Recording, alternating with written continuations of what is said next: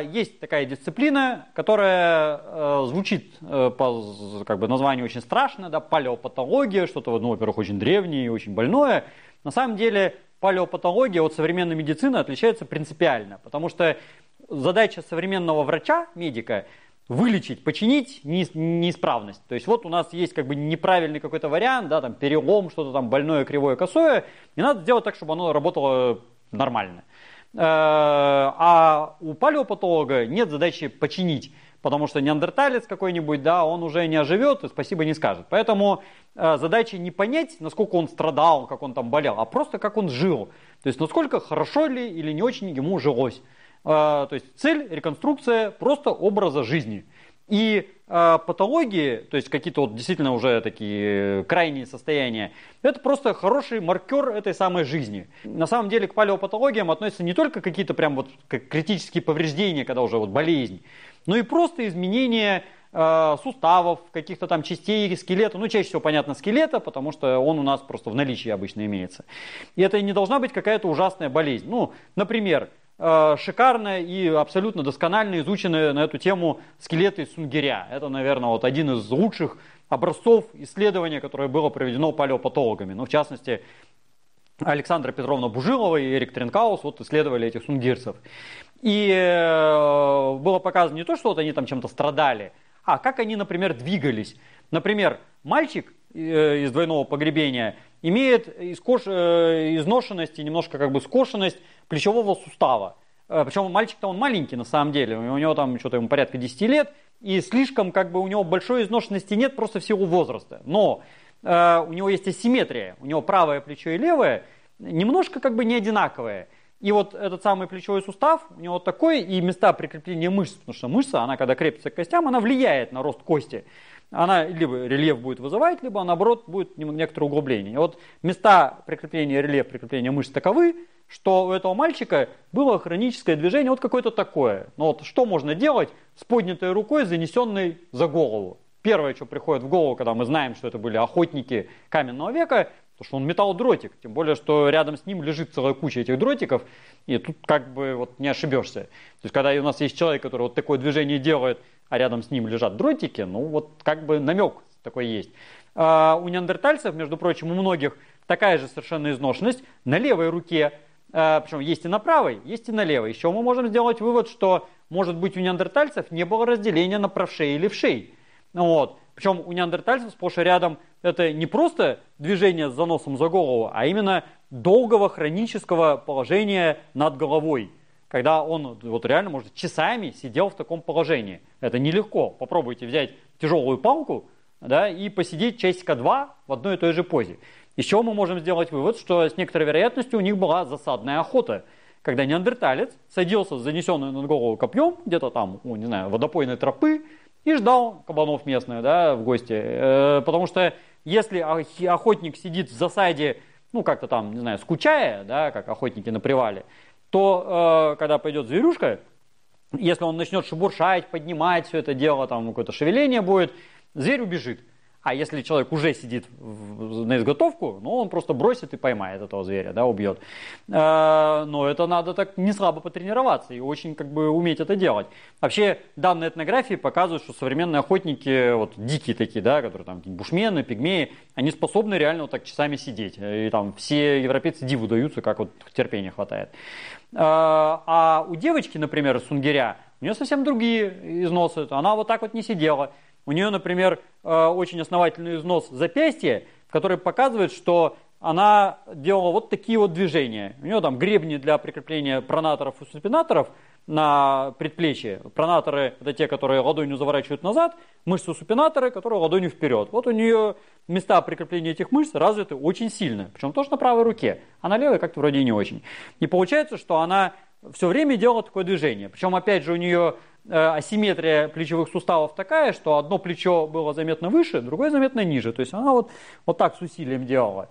И учитывая, что скелет покрыт семью тысячами бус из бивни мамонта с дырочками, но это опять же как бы некоторый слабенький намек, чем же она занималась. Все вот так вот, да, делая 7 тысяч бус вот проковырять, попробуйте. И поэтому можно тоже там лет в 10 себе наковырять такой уже износ, что его будет заметно вполне себе. А у той же самой девочки на шейных позвонках – есть асимметрия, то есть неравное развитие, неравная скошенность суставных площадок на этих самых шейных позвонках. С одной стороны побольше, с другой стороны поменьше и немножко под углом. Это говорит о том, что она имела большие нагрузки на шею, и голова немножко была наклонена. Учитывая, опять же, что у нее все время одно плечо было выше, ну, это, как бы, во-первых, ковыряние, а во-вторых, с большой вероятностью она все время тоже вот поднимала руку, ну, не как мальчик с заносом за спину, да, а немножко как бы над головой. Э, потому что в, другом, в других местах мышцы развиты.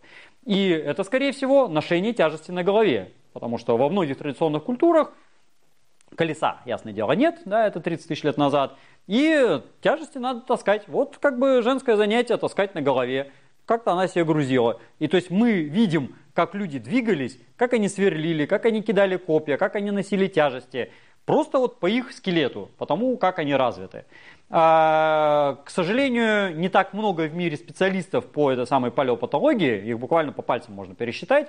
А, их намного меньше, чем ископаемых остатков, которые можно было бы таким образом посмотреть на самом деле.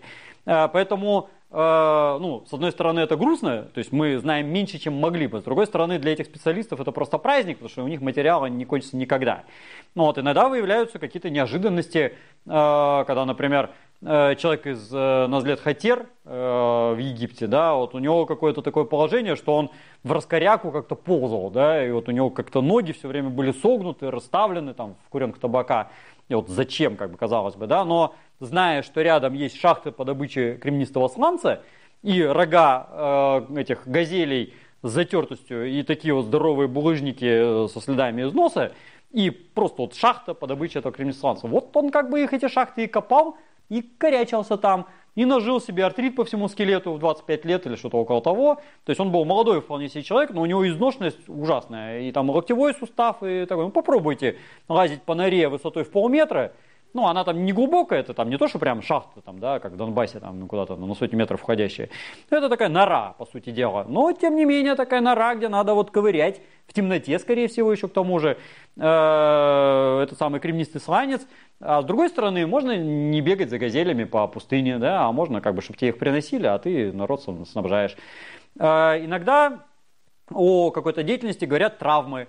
Э, ну, например, повышенное количество травм лица – и ребер спереди, говорит о повышенной внутригрупповой агрессии, потому что при этом по лицу в основном и прилетает. Или, допустим, если есть травма лба, э, с левой стороны черепа. Ну, то есть это удар правой рукой, да, когда лицо к лицу стоят. И такие прецеденты у нас есть. Э, допустим, человек из Сима Долосуэса, 17 череп, там две красивые дырки такие на лбу. Э, у того же Сунгирса, тоже старшего Сунгирса, вот там три скелета, два ребенка, один взрослый. У него в первом грудном позвонке щель с крупинками кремня. Вот его дротиком в шею убили. Это говорит о том, как они общались, как бы и в нехорошем варианте. Э, старческие заболевания, то есть отсутствие зубов, какой-то там невероятный кариес и так далее, говорят наоборот о доброте. То есть если у нас есть скелет весь пораженный какими-то ужасными болезнями, как, допустим, э, в Шанидаре, Шанидар первый, или там старик без зубов и с заросшими швами черепа, как Дманиси, четвертый череп, э, мы точно знаем, что это были добрые люди, потому что у них старый человек дошел до глубокой старости, будучи немощным и беспомощным, и тем не менее они годами о нем заботились. Э, и возрастное распределение тоже как бы не совсем палеопатология, но тем не менее говорит о том, сколько было детей, сколько было мужчин, сколько женщин, сколько раз эти женщины могли рожать. Э, примерно можно прикинуть, какие там даже брачные пары на самом деле среди них были, как, допустим, в случае с Эльсидроном в Испании, где у нас есть группа неандертальцев, которых съели другие неандертальцы, но их съели всех сразу, и мы можем посчитать вот прямо одномоментную группу неандертальцев, и там прям пары видно по возрасту там, да, и по родне, а палеогенетика еще к тому же показывает, кто из них там был родными братьями, а кто был со стороны. А, так что а, палеопатология это мощнейшая наука, которая позволяет, позволяет говорить о том, как люди жили, как они двигались, насколько они были успешны, сколько времени они жили, а, и как они жили не очень хорошо, когда у них была дезадаптация. А, и а, в этом смысле это очень полезная наука, которая показывает, как надо и нам жить, потому что вот может быть так не надо, посмотрите на него, да, а вот так может быть и стоит, посмотрите на него.